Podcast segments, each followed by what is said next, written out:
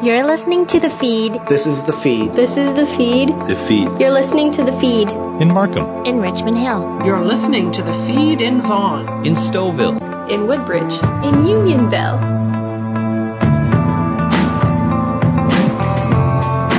This is the feed on 1059 The Region. I'm Ann Romer with York Region's only news magazine show dedicated to the issues, events, and stories that matter to all of us who live and work here. On the show, the nominees and the predictions for the 92nd Annual Academy Awards. Also ahead with Valentine's Day just around the corner, a dating coach takes us from heartache to romance, and we'll tell you about a plan to keep seniors together when they need long-term care. But we begin with a celebration of Black History Month. Joining us now on the feed, Jeffrey Thompson, Director of the Board of York Region Alliance of African Canadian Communities. Welcome to the feed and welcome to the month of February. Tell me what you are celebrating this month, Jeffrey. So this month, uh, the York Region Alliance of African Canadian Communities will be celebrating their third annual Black History Month. And this year, along with our allies and supporters, we are going to be celebrating the success of our black families by building stronger black communities in the York region. And tell me about the successes so far when it comes to building a stronger black community through the support of black families. Well, one of the things that we're proud of in terms of the work that we do with York Region Alliance of African community Communities is our Sankofa mentoring programs, which we have in two, um, at least a couple secondary schools and one elementary school in York Region, which is built around the same principle of uh, quasi. Why is it important to focus on our young people? It's important to focus on our young people because they need, they're the future. You know, we need them to be respectful of themselves, respectful of others, and to have that strong character that makes them valued members of the community. And you talk about the success of our black families by building a stronger black community. What, in your view and your organization's view, constitutes a family in 2020? A family is a group of people that love each other. So it could be as small as an immediate family, or it could be big as, as a number of people who share common values. You know, I consider the board members at YRAACC to be part of my family. You know, they may be my extended family, but they're family nonetheless. You know, we, we celebrate all of the successes and the great strides made through Black History Month. And we, the word history stands out to me. We must remember the history, but we also must think about the present and the future, Jeffrey. Yes, that's so true. I mean, but you know what? Uh, tomorrow people, where was that song that says that you need to be conscious of your past in order to learn from it so you can build a better and stronger future? You know, I look at your organization. What is your primary goal? Well, our primary goal is, is basically captured in the mission that's on our website to facilitate and cultivate a progressive York Region African Canadian community through advocacy, resource development, and service delivery as it relates to culture, education, employment, social services, and other governmental responsibilities. So tell me that in in my uh, you know simple form, if you will. What does that really mean? Let's get to the heart of what your objective is. Well, our objective is is basically building that stronger community, getting people to bond together, to advocate for what's best for us as a community. Um, I think part of the challenge is when you look in the media, um, you hear black person being mentioned, and it's usually negative. We'd like to you know, focus on the positive, focus on not only our history, but everyday people who are doing great things in their in the community, um, like the York region, uh, for the future, uh, for their family. So that's where we want to focus. What's positive and what can we learn and build on? I couldn't agree more. So united we stand. Uh, how do you, though, change the attitude of others? I think it's a bit at a time. I mean, for example, you know, we're celebrating our third annual Black History Month event uh, on you know, next week, Saturday the 15th. And we invite not only black families to be there, but our allies and people who are interested to learn about what's positive in our community and what we have done and what we plan to do for the future. Tell me about your own experience as as a young man growing up in York Region, uh, growing up uh, as an African Canadian, a proud African Canadian. What's it been like for you? Well, you know, fortunately, I grew up in Jamaica, but uh, I've been here for 20 years, and you know, part of what I've been focused on is helping my children to navigate through the York region to make sure that, you know, they're treated, you know, equitably. They have the resources that they need and can, you know, provide you know, a, good addition to society. I mean, fortunately, they have been, you know, gone through the school system in the York Catholic Board, and now they're in university and, you know, planning to finish up in the next year or two as you say in your website, unifying and supporting the next generation. That's exactly what you have done as a father and as a parent. Uh, let's leave with just some information. If anyone wants to find out more about the event taking place next weekend or about the Alliance of African Canadian Communities, York Region, how can they participate or find out more? Well, they can find out more through our website. Our website is yorkregionaacc.ca. That has a lot more information about our organization. Um, for our event, it's on Eventbrite. So you can look for York Region Alliance of African Canadian Communities on Eventbrite and you'll find out more about our event. It's going to be next week, Saturday, the 15th of February between 11 and 3. And it's going to be at the Richmond Green Secondary School in Richmond Hill. And how can we, on a daily basis, just uh, by virtue of what we say to each other and what we do for and with each other, how can we make a difference? I think we can make a difference by learning about each other. You know, not putting people in a box, but being open to understanding what that person is. You know, how how that individual uh, thinks about the world, how they view the world, and what their contribution is. So be open, be receptive, and respect each other the way that we want to be respected. Jeffrey Thompson, York Region Alliance of African Canadian Communities, thank you for joining us on the feed. Thank you very much for having us, and we look forward to seeing those who attend our, our event next week, Saturday. Thank you. All right, thank you.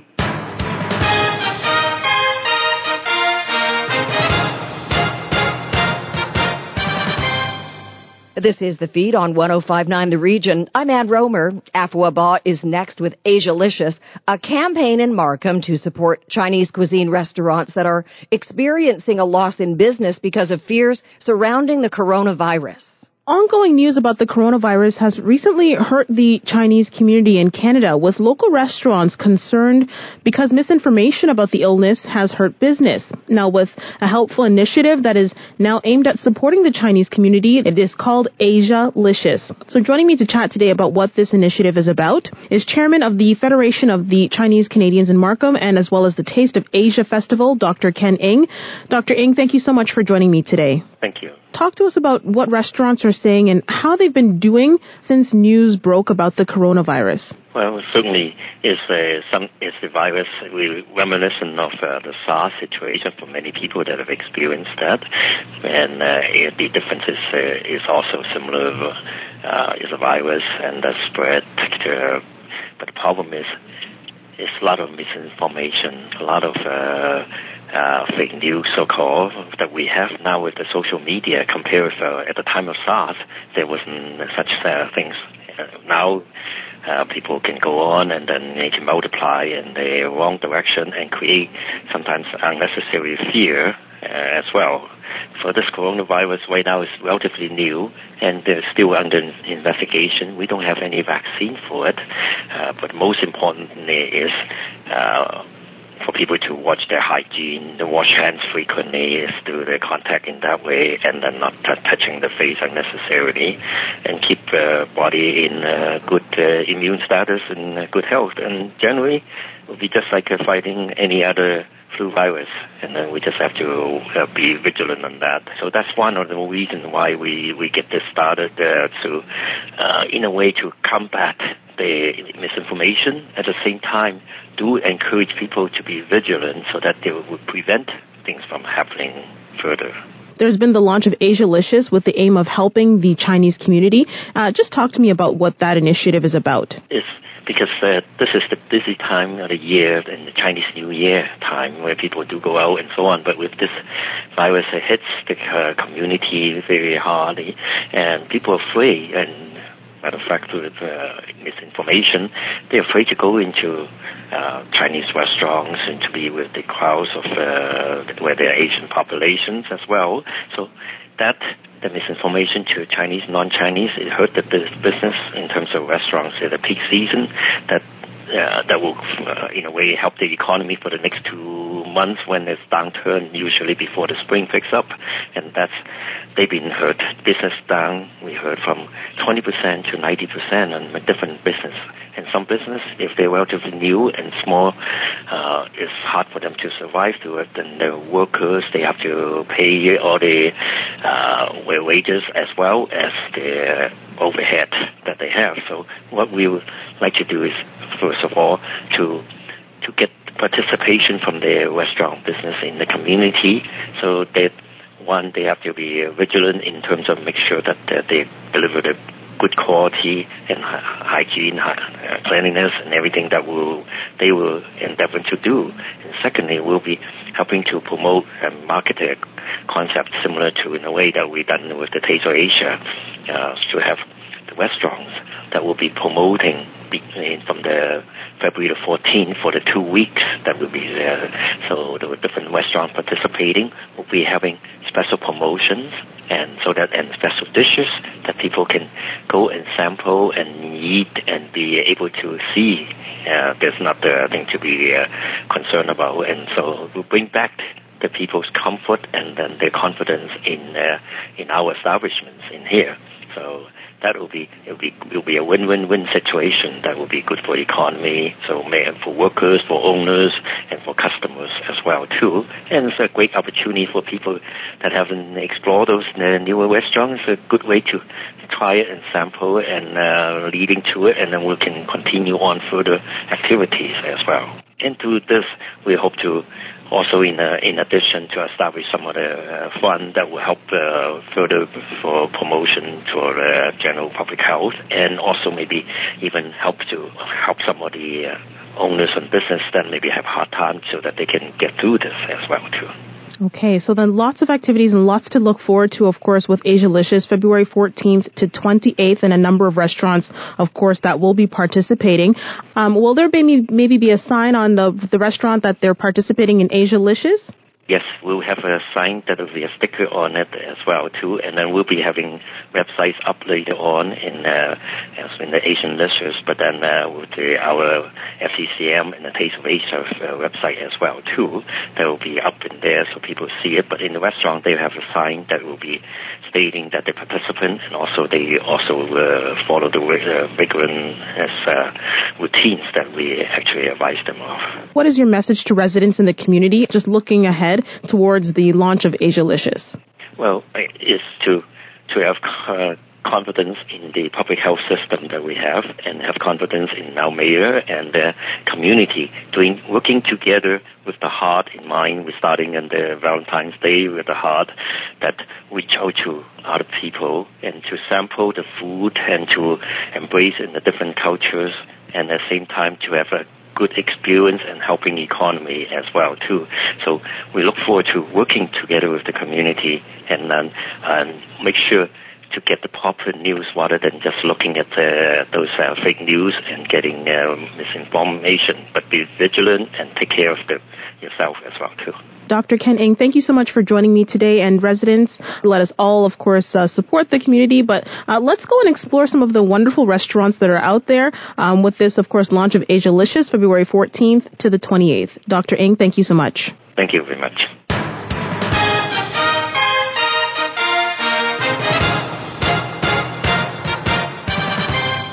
This is the feed on 1059 The Region where we share stories, issues, and events from across York Region. So we're all about romance on the feed this edition, and that includes the most romantic city in Canada according to Amazon Canada. And if you're ready for this, it is Fort McMurray, Alberta. And joining us on the feed is Don Scott, the mayor. How did this happen, Mayor Scott? Uh, it's been a long time coming. We've uh, we knew that Victoria was seven years running as number one, and of course we were going to beat Toronto, our uh, our primary rival. We always want to make sure that we're ahead of them in, in every category, and romance makes perfect sense. And this is an incredibly romantic community, and people come here for many reasons. But I would say one of them is employment opportunities. The other is uh, is certainly romantic opportunities. You know, a lot of people come here to start a new life. This is a great place to do it. You also have had a very challenging uh, time in the past, and I think that brings people's hearts together, does it not? Yeah, we had the fire, of course, and uh, once again, thanks to all Canadians and all the people, all your listeners who supported us during that time. But it really uh, created a strong sense of community spirit and a, real, a very strong sense of community. So that you know that those kind of events bring people together. So if I were to travel to Fort McMurray as soon as I could, so let's say I arrive tomorrow, would I feel love is in the air in Fort McMurray? Would I see it? Would I feel it? Would I sense it? you would definitely sense it. Uh, we are a very welcoming community, and we I would say we're the most diverse community in Canada. I know Toronto often says that they're the most diverse community, but I taught a class here at one of our local colleges, and I think there were 20 different languages in that single class. So that, that exemplifies what's happening in this community. People come from all over the world to this location, and you know, they, we are very welcoming. We want people from all over the world to keep coming here. So uh, we we make this one of the most welcoming destinations ever. So you're a tops in 2020. How are you going to keep this going? Oh, we're going to keep working hard. We we want everyone to feel welcome here. I, I've always said that this is a community that nourishes the human spirit, and uh, there's so many opportunities here. Uh, there's lots of parks. We have a, a brilliant waterfront where people can interact. Uh, there's a, the highest discretionary incomes in all of Canada. So you know, there's uh, there's not only time for work, but there's time for other things as well. You so, mean play? You know, this is a really a really exciting community to be part of. Quickly, any advice to other mayors from Canadian cities and towns across our fine nation, from coast to coast to coast, on how to encourage romance in their municipalities? You know, just make sure you have the uh, the right public spaces for people to get together, go for romantic walks. Uh, you know, a waterfront helps. Uh, we are blessed with that. I know not every community is but uh, really you want a welcoming community, a community that really is just so happy when new people arrive. That's uh, that's really the key in my mind. Well, you lead by example. Mayor Don Scott, Fort McMurray, the most romantic city in Canada, according to Amazon Canada, in the year 2020. Thank you for joining us on the feed. Happy to be, and uh, please thank all your listeners for us for all the support they've given us since the fire. And more to come. Thank you.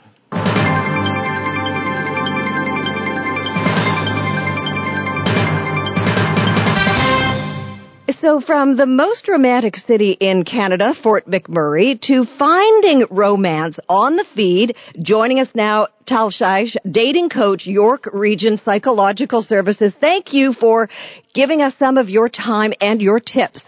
So Valentine's Day is just around the corner. Let's talk about how one finds love or even like at this point. So thank you so much, and it's, it's a pleasure to be here, and I'm so happy to produce some tips. So uh, that's a very good question. How do we find love this day? It seems like love is uh, a hot commodity when everything is around, you know, the corner with uh, all the apps and all the dating sites and everything. But I still believe in love, and I still believe that you can find the love of your life, and it's just uh, an inch away from you. Now, do you have to be at a certain stage in your own life as far as how you feel about yourself before you can seek the love of someone else? It's a very important question. So, well, it doesn't have an absolute question. One of the things that I do like to tell people and I do like to hear from people is that they know who they are. So when I know who I am, what are my, my, my values that I work based on it, that I wouldn't compromise on them? What are my goals? How I vision my life to be? This is certainly something very important to have. Because when I know that the values of family, for example, or the value of money, or the value of how it works, is something that I wouldn't compromise on. So it's easier for me to see when the person sits in front of me if they share the same values with me or not and make like educated decisions based on that. There's also a chemistry involved, you know, and I know from past experience that I can look at someone and think, wow, butterflies in my stomach, my eyes are, you know, doing twirls inside their sockets, uh, that I'm just so drawn to that person. so how important is chemistry? Well, chemistry is definitely very, very important, but it's not the only thing. It's like a math equation that it's a very important uh, component you can't do without, but it's not the only component that has to be in the equation. Because after some time, those butterflies are going, and sometimes even when you have over, when you are overexcited and have too many butterflies, then, you know, it kind of um, uh, makes the other things vague and unimportant. Well, if you're looking for love for a partner to actually live your life with them or spend several years with them with happiness and a healthy relationship with a great dialogue. So there's still the values that you, you need to see if they're matching. You still need to see how these people, um, in, is interested with you, how they respect your opinion, how they respect you and your well-being, how they respect uh, the way you bring yourself into and carry yourself into the world because it's very nice to have those butterflies. But if I see that the person in front of me, it just wants me to be, you know, a little less louder or not too dramatic or not to express myself too in, in a length or anything like this. The question is, would they be a good match for me in the long run? A month from now, two months from now, a year, and so on. Tell quickly, there's a lot of competition out there with the internet, mm-hmm. with photoshopping, you know, for both men and for women looking for partners. Uh, how do we compete with what is being seen and posted out there? So, first of all, I would take the competition out of the equation. I know, I know, we're all talking about alpha male or alpha female, about uh, trying to get as many, but as, as you can see, it's not about the abundance that helps us to find. On the contrary, instead of going outside and try to date as many people as possible or to see as many profiles or to get as many likes or loves or phone calls or phone numbers from otherwise, I would suggest to do exactly the opposite. Go inside. Go inside yourself and understand with yourself just have this little reflection, con- reflective conversation with yourself. Who are you? Who am I? What do I want in life? What's important for me in life? Am I open enough to to have uh, somebody else entering into my life? How am I with sharing? How am I in reciprocity? in a dialogue, in giving back to somebody else. How am I, am I in a stage of playing games? And I just want them to be, you know, to, to pursue me and, uh, to go after me, to woo me, as Shakespeare says. Or am I really, really ready and engaged, not to play games, but open to a genuine introduction, an encounter, which is genuine, which is really true, because that's all there is around is a lot of masks, a lot of makeup, a lot of Photoshop, as you said, lots of dating, and people are not telling the truth a lot of times. But the most important thing is to listen to my own intuition and to do a, a self-dip reflective um, process it doesn't have to take a long time, right? It's not, I'm not taking uh, a year or two years to do that. It can be, you know, even several sessions with a psychologist, psychotherapist, or a dating coach to understand with myself what is it that I'm looking for. And then according to that, it will be much easier for me to screen the people that are a possible match. A quick rapid fire session with you. Number one, where do you go to meet people these days? Well, you can definitely um, reach out to everybody that you trust, like family, friends, coworkers, uh, places of interest to you, like hobbies. Uh, what are you doing in your free time? What do you like to do? Where do you feel comfortable? If I'm an introvert, maybe going to a dance party with 3,000 people to a rave party wouldn't be the best place for me. Maybe, maybe if I'm an extrovert, that would be exactly where I want to go. So it really depends on the personality. But from what I learned, the most important thing is to be interested rather than interesting. Hmm, Instead of trying to be the best or to look the most or to have, you know, the most witty um, phrases or use, you know, all your uh, good things that are in you. Just try to listen to the other side. Try to understand what they want, what is important to them. Uh, if there's a the mutual base of communication. That's the most important thing, to be interested and not just interesting. Last question. Who opens the door first? And I mean that literally and figuratively. Okay, so I might sound a little bit old fashioned, but one of the things that I really enjoy when men open the door for me, um, and in the way to the car, and even, you know, when we sit together in the car, one of the things that I love to pay attention is if they ask me if that radio station is okay or what kind of music would I like to hear. Because it shows me not just being a gentleman but because it shows me a genuine interest that I mean something that they care about me and my thoughts. In regards to other things like who pays or who who like would split the bill, well, it's kind of to me, it's an easy math. On first date, I don't expect anybody to invite me to a high-end restaurant. If you invited me to a high-end restaurant, well, you should pick up the bill, even if you don't enjoy my company. So I would suggest a neutral place that is not too much um, I don't feel too much obligated to to pay, and I don't feel bad if I don't. I always, as a woman, show my purse as a, my intention to split the bill, but I expect the guys to actually reject it and say, I will pay the bill. But again, this is just me. I might sound old fashioned, but I think that the guy should ask and the woman should uh, offer a split as well. Great information coming from a dating coach, Tal Shaish. Thank you so much. York Region Psychological Services, well done. Thank you. Have a wonderful Valentine's Day.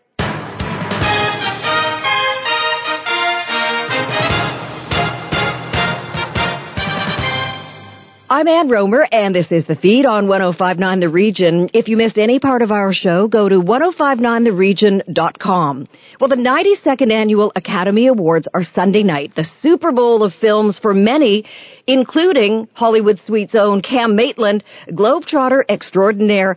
Thank you for taking the time, Cam, in between awards shows. no problem. It's uh, I mean it's always nice to talk about it. You can get a little uh, you know lonely when you're just doing it on your own. oh, so let's start with the BAFTAs. Uh, you were there recently, and uh, that is some say the equivalent of the uh, Oscars, but in Britain, 1917 did very well.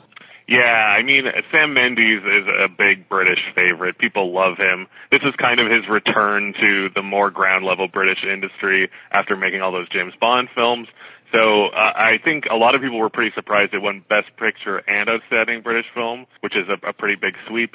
But uh, I think it's it's probably going to do pretty well at the Oscars too. It's a very beloved film. It was incredible. In fact, I asked myself to the movies yesterday so I could see it a second time so that I was ready to speak with you today. I really was just so moved by it and saw things in it the second time that I didn't notice the first time around. Uh, one of the things that really stood out for me was the cinematography.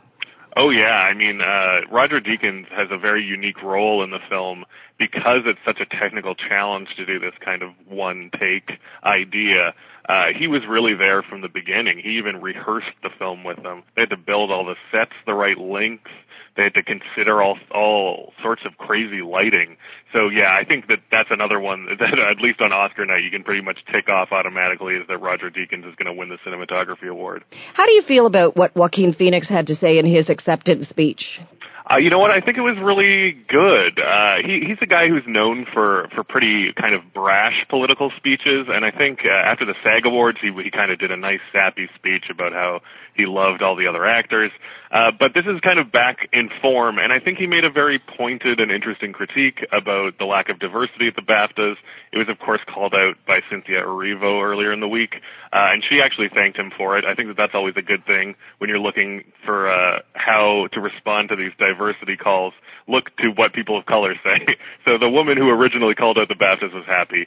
Uh, I also think that it was very wise that he uh, implicated himself in the problem, and I think a lot of people, uh, especially people of color working in the film industry, now wait to see him put his money where his mouth is. You know, Hollywood Suite exclusive live coverage in Canada of the BAFTAs. The same deal when it comes to the Independent Spirit Awards coming up uh, very shortly. Let's talk about the history of this and its significance. Yeah, I mean, the Independent Spirit Awards has been around since the mid 80s in one form or another. The first real one was in 1986. Uh, they're an award show that values uh, not only movies that are a little uh, independent from studios, they also value movies that are made on a low budget, and uh, they also uh, look at movies that are particularly provocative, films that might have content uh, that's a little unusual. So um, I think that this has been a great stepping stone, especially in the late 90s and 2000s, for filmmakers to kind of make their Hollywood career. And also, it's a great chance to find movies you may not have heard of. They give out awards for first time filmmakers, and they give out a lot of grants and money, which makes a big difference. I also noticed that it's often uh, the producer or one of the producers of the film is also the star. For instance, the movie Clemency, which I did see earlier this week again in anticipation of speaking with you, uh, that was was quite a, a provocative film. It was very low key but powerful. Yeah, and Alfre Woodard, as you say, uh, had this this huge role. A lot of people actually consider her a bit of an Oscar snub because it was just such a wonderful role. And yeah, as you say, she's been a producer on this film. This film uh, it took about five years to make, and I think she was on board three years before it even got going. Um, but yeah, I, I think that you also see this Independent uh, Spirit Awards as a place where a lot of actors see the chance to have a great role, especially actors of color. Um, they're really finding that independent film is the place where they can shine. You also have actors uh, like Karen Allen and Mary Kay Place who have uh, nominated roles. These are actresses who, you know, either had a career a long time ago or are mostly known as supporting players, kind of stepping up and having lead roles. And also, I've noticed growing old gracefully, not doing the Hollywood uh, nip and tuck. Yeah, absolutely. You you see a lot of people who I think like for instance Karen Allen, I would assume with uh, Indiana Jones, a couple of those under your belt, you probably are, are good for money. So I think that the, some of these people are very interested in finding the good and interesting roles.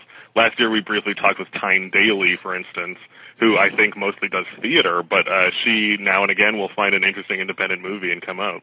It's a wonderful place for behind the scenes deals, and I don't mean that in a negative way. You know, I think about the big Hollywood machines and the dealing and the wheeling and so on that can be kind of destructive to some and and uh, I guess incredibly igniting to others. But when you think about the Independent Spirit Awards, there's a kindness that seems to go along with the deal making that happens behind the scenes. Yeah, absolutely. I think a lot of what people look to those awards for when they're at their best is new people. I mean, this year you've got a filmmaker who's just 19, the man behind Burning Cane.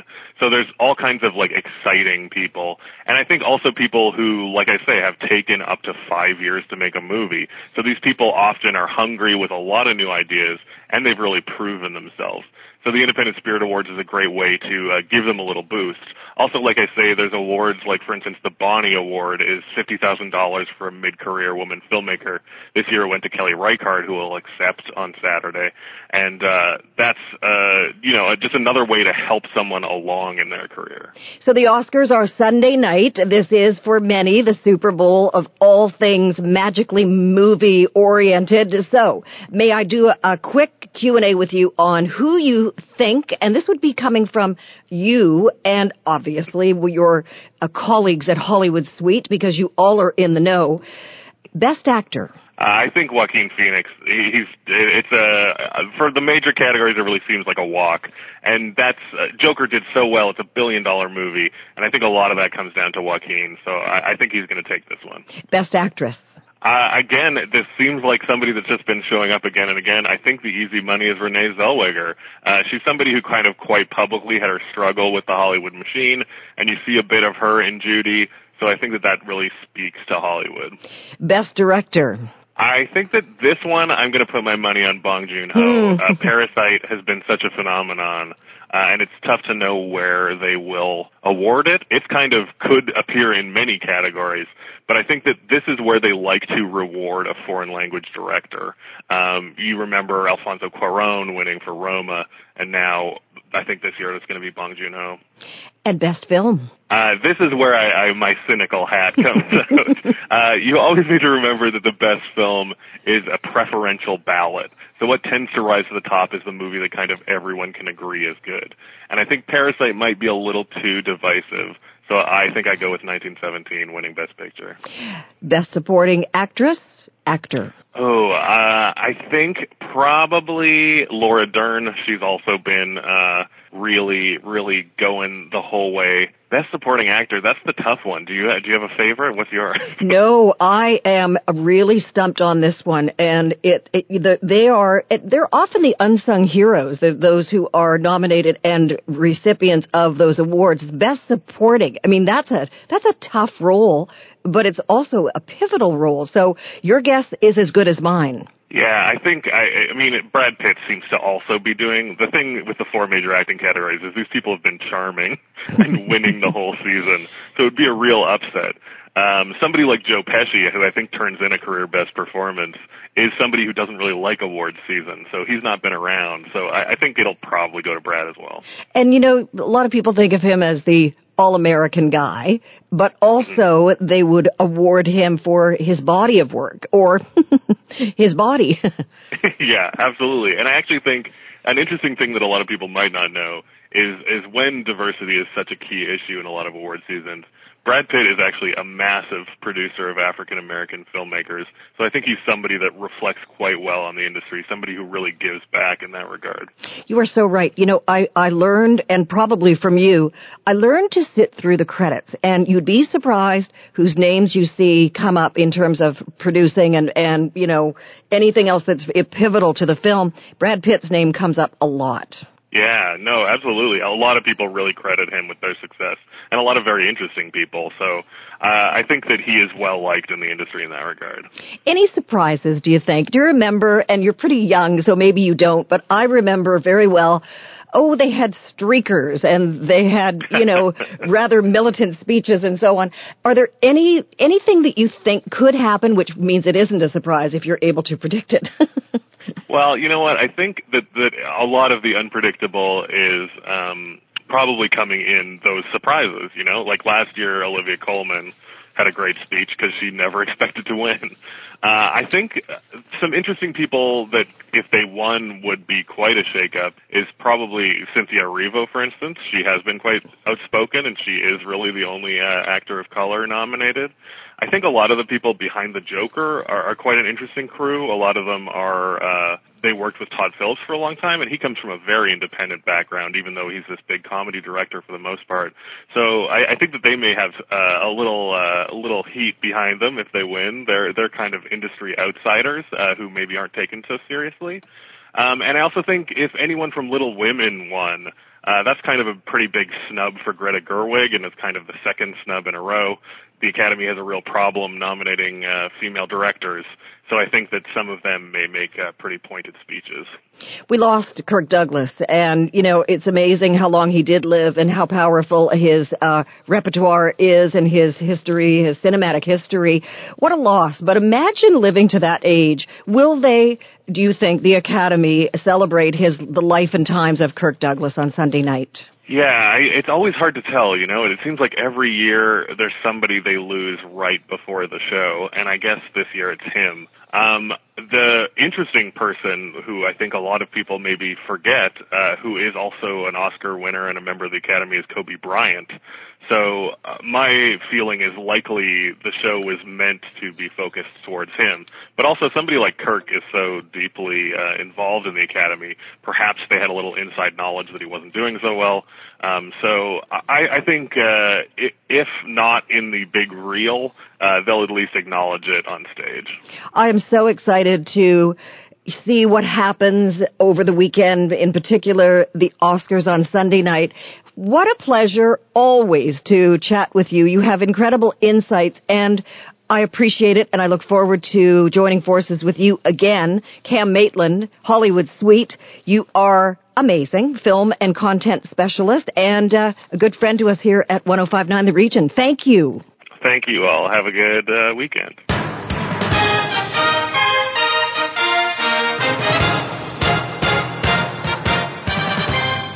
You're listening to the feed. We are joined by Daisy Wai, Parliamentary Assistant for the Ministry of Seniors and Accessibility, also MPP Richmond Hill.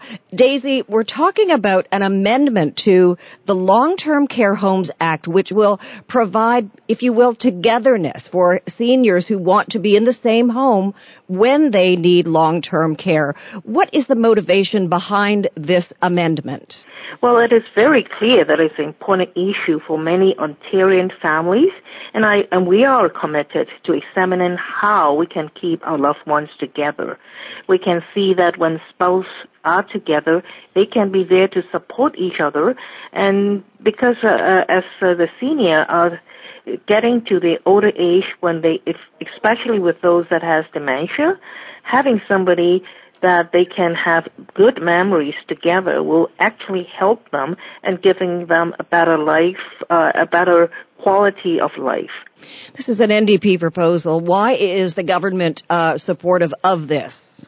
Well, the government is supportive of this is because we care we care for the uh, the seniors, we find that um, their well-being, the dignity of all long-term care residents, we recognize the importance of keeping the partners together, and we know that it is going to cost a lot, and we are we are ready now to look into it and see how we can afford this and uh, putting this out for the seniors who has been working so hard for the rest for their whole life to to keep up with um, with the generation. So it is our job now to keep them happy. Well, our seniors made this country what it is. That is for sure. Let's, oh yeah. Let's talk about the financial ramifications, but also availability on a, just a regular basis. I know that it can be challenging for families to find suitable long-term care for their elderly loved ones. When we are talking about times two, meaning spouses, what will that mean as far as money is concerned and uh, availability of space? Right now, as you know, that we are expanding the long-term care. Um, we have 15,000 more beds for them, but having this included into the mix as a system, we are looking into uh, like a totally different way of registration and it's a big transformation. We understand the cost that it will entail. Um, I know that, uh, especially Ontario, we are in such a critical crisis at this point with um, uh, with the debt that we're facing. However, we know what is important to us.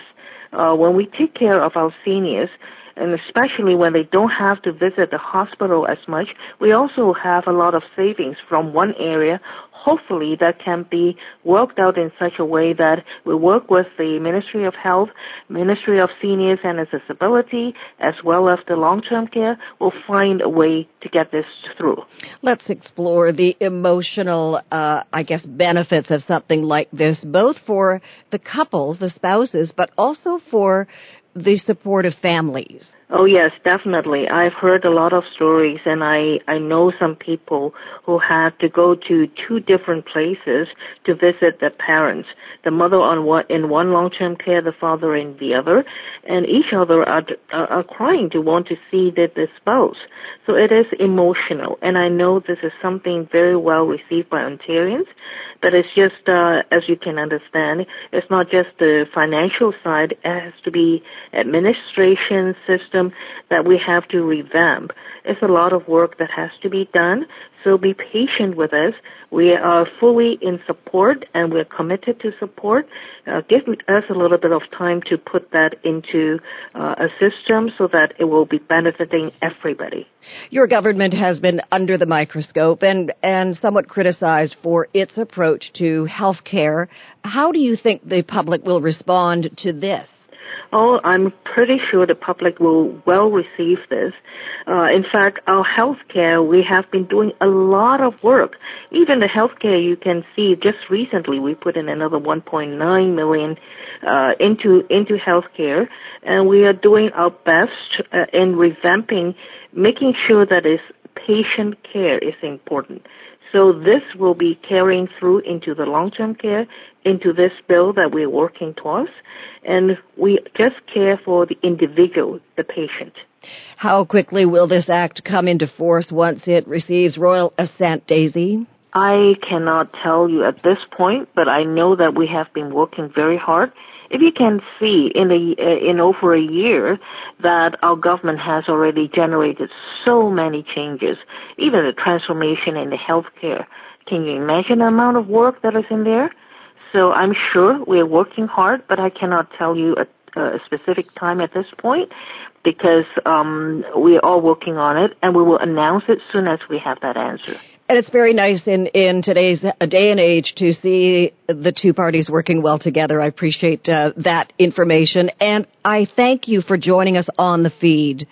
Thank you very much, Anne. And honestly, we are working together for all Ontarians, despite of parties, despite of uh, the different uh, politics that we are in. We are just caring for Ontarians.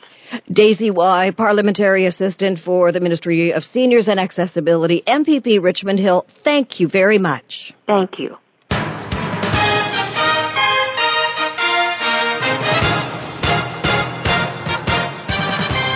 You're listening to the feed on 1059 The Region. Our music coordinator, Christina Lavecchia, now with new music from Trevor Dubois. Just for tonight, and can I call you baby? Would it be alright? We could leave without a trace.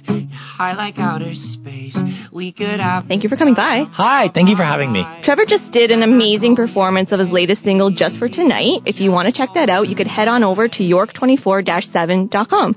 So, what is Just for Tonight about? I have to be careful here because we're on the radio. Just for Tonight is about a, a night I had in college. I met someone and we uh, were we spent the night together. We're very friendly with each other. we were friendly, um, and sometimes those situations are uh, great and fun, and sometimes they're some something you should just do for tonight, just a one-time thing. And um, everyone's been there on both sides of it. Um, I was kind of worried writing a song about uh, something like that, where I would be like, "Oh yeah, like I'm, You know, I'm the best or whatever, but I definitely have not been the best in situations like that many a times. So I think it's I think it's just something that uh, is relatable in that it's kind of just a uh, a night out that wasn't uh, didn't end how you had it planned.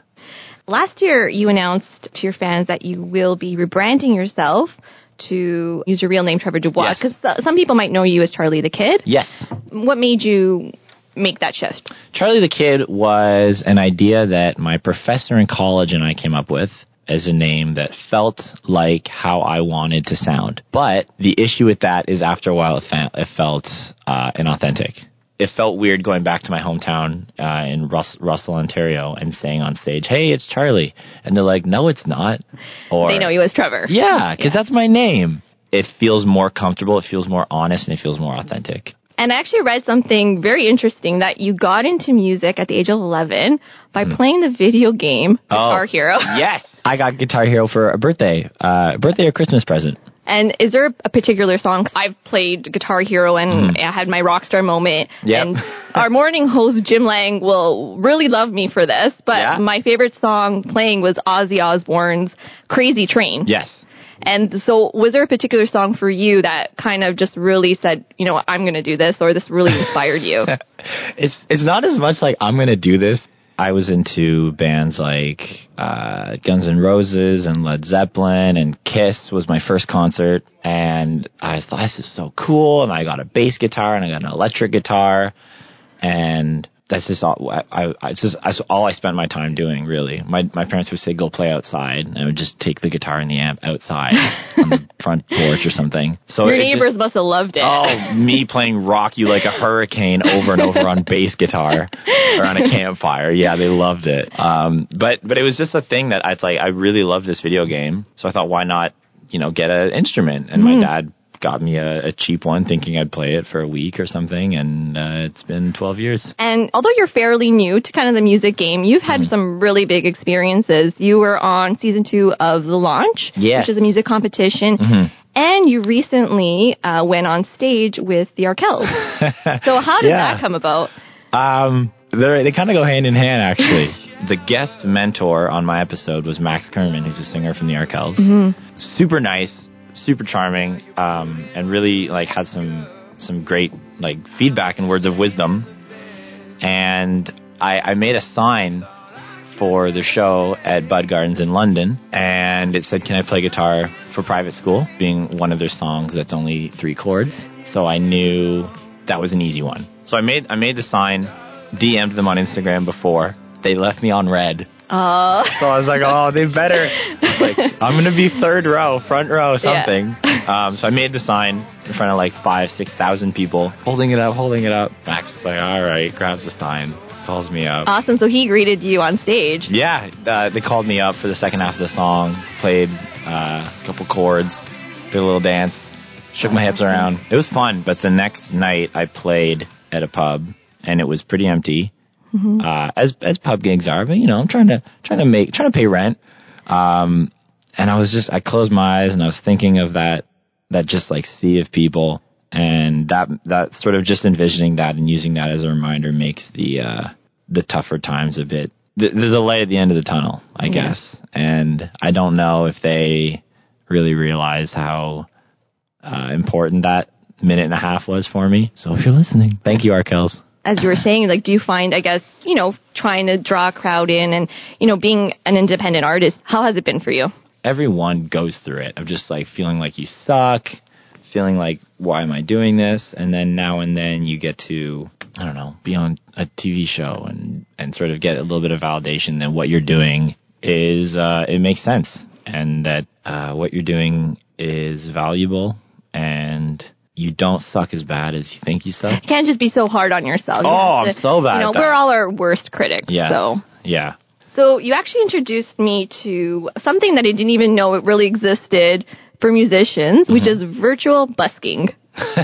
Yes. So how did that all come about and, and is it working? So my manager CJ saw that there was a couple people, I think in Nashville, that had done this and made a living off of it and a, a like significant amount of money. And he said, uh, you should try that. And what it is is it's busking on Facebook Live.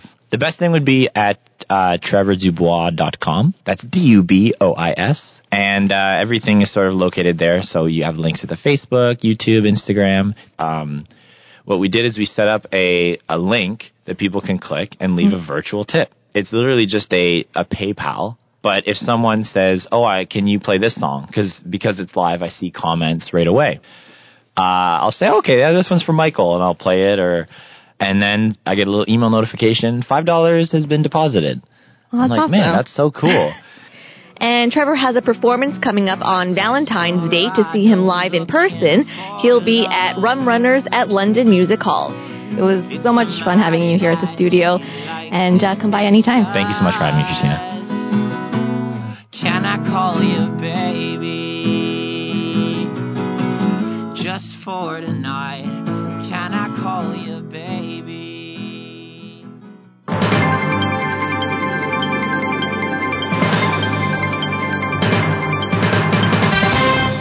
This is the feed on 1059 The Region. We'll pass it over to Jim Lang now for the game plan on Puckcast. We're back in the feed. One of the great things about 1059theregion.com is our podcast page. We have a little bit of everything, including your sports fix, along with the podcast with the star of the show, a dear friend of mine for a long time, Paul Bruno, joining us in the show. Paul, how are you? I'm terrific, Jim. Thanks for having me here. It's a pleasure. Um, let's just talk about what people get from the podcast on our podcast page for the hockey fans out there. What kind of things are they getting when they're listening to you and your team? They're getting news and notes about roster moves, injury updates, and really finding out who's hot and who's not for the purpose of building your fantasy squads on a daily basis for as little as five cents a day. And that's important because I know just recently we had a, a story that um, Jake Muzzin got basically uh, loaned to the Marlies on a conditioning stint, and that's the kind of thing. If you're into fantasy, you need to know that. Right. You want to know when is he going to debut again uh, in, in a game action in real time with the Maple Leafs, and uh, what position is he going to play? How many minutes a game is he going to play? Is he going to be ticketed for any special teams duty, penalty killing, all that sort of thing? And and what is he known for? There are leagues in fantasy that even count hits and block shots.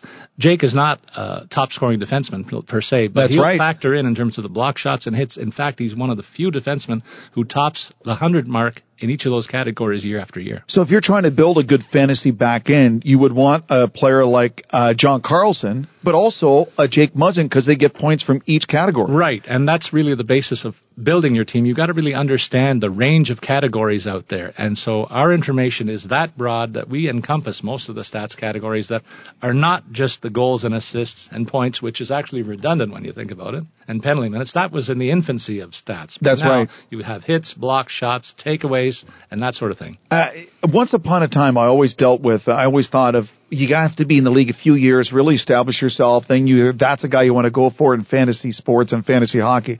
Now I'm looking like some of these young rookies, like Quinn Hughes and Cale Makar, and I, I want them, even though they're fresh rookies. I want them on my fantasy team. Absolutely. You've got to understand the roles that they have already made, carved for themselves include the special teams duty. And really that's a key in terms of driving the point totals. It still boils down to getting productive people in terms of the point production. Quinn Hughes already on the power play. Cale Makar already on the power play. So that's another separator that really people should be looking at when building their fantasy squads. Speaking with Paul Bruno at Statsman22 on Twitter, part of the podcast you can get on our podcast page at 1059theregion.com.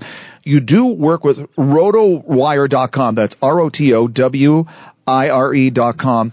Uh, fantasy sports, you and I have known each other a long time. At one time it was like, oh, that's nice. And for just to put it into the listeners' minds, how much money is spent on fantasy sports in North America every year? Well, it grossed 25 billion. That's billion with a B, Jim, last year. 25 billion. Right. That is more than some of the sports leagues itself. Exactly. And that's why, for instance, as I talked to you before this pod, uh, promo went on air, the first tab on the NFL website is in fact fantasy that should tell you the significance because the NFL has by far the largest social media presence, by far the biggest legalized gambling association, and really those are key aspects that these leagues are looking for in terms of the next wave of their marketability. When did it become, oh, that's nice, fantasy sports to $25 billion a year? It's, it changed about 15 years ago, and it changed because of a company such as RotoWire, which started to feed player notes into the websites to inform the listener that there's an opportunity to get good information from the source at each league's main web page from a reputed agency like RotoWire. Huh. And then that drives people to say, I can build my own fantasy club, play for free just for the fun of it, but also try and play it and win money. But you don't have to break your bankroll, Jim. And you can play, as I said, for five cents a day, reload a different lineup or reload multiple lineups every single day if you want. And it's not like you're relying on parlays in the pro line environment, for instance, this is a much easier way to win money. And now what I'm seeing is um, they call it the soccer moms, kids, people of different backgrounds. It's really quite broad the people that play fantasy sports. Right, because it's been made easier. And, and the information is out there for everyone to say, here's how you can build a team. They give you websites like FanDuel and DraftKings. They set you up and say, here's 55,000 fantasy dollars. And they provide a list of all the players worth on each day hmm. based on the lines they're playing on, based on the matchups, whether they're home or away. So they provide you with all the information and you simply have to point and click and your lineup can be created in about a minute. And so, and, it also, it kind of makes it fun, especially say you have a, a family function or something's going on. You can't sit and watch the game, but then you can go check your fantasy sports standings and see how you did that night. Absolutely. And these, these teams are updated in real time. So anytime there's a goal or assist or a penalty or anything that drives the point totals for your individual players, it updates in real time. You can have it set up like I have my laptop there at on my table in front of me while I'm watching the games, and I can look and say, "Oh, that goal meant this much in my positioning. I'm now in the money, or I just fell out of the money because this guy did this." And it updates right before your eyes. Now we're mentioning uh, the NFL, we're mentioning the NHL, Paul, but I have friends that are really into the fantasy golf teams. Uh, the NBA with the Raptors and basketball has become huge in this country. And uh, you name the sport, people seem to be getting into it. Soccer, the English Premier League, Italian League. Absolutely. And all those leagues are covered at agencies such as RotoWire. By no means is RotoWire the only company that's in that yeah. space. They're just the ones that I work for, but they have people covering all these sports in all these ways that we're describing. It's fantastic. You can check it out, the podcast, on our podcast page at 1059theregion.com with the star of the show, Paul Bruno, your fantasy hockey, fantasy sports expert. You can find him on social media at Statsman22 rotowire.com and I played ball hockey with this guy and I witnessed his 50th ball hockey goal and I saw him save it. It's true story. It is 50 goals in 34 games, so I was pretty excited about that. My seventh year.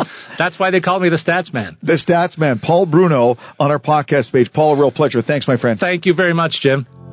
Well, that's our show for this week. If you missed any part of the feed or you have a story idea or a community event to share, please head to our website, 1059theregion.com. I'm Ann Romer. Thank you for being with us.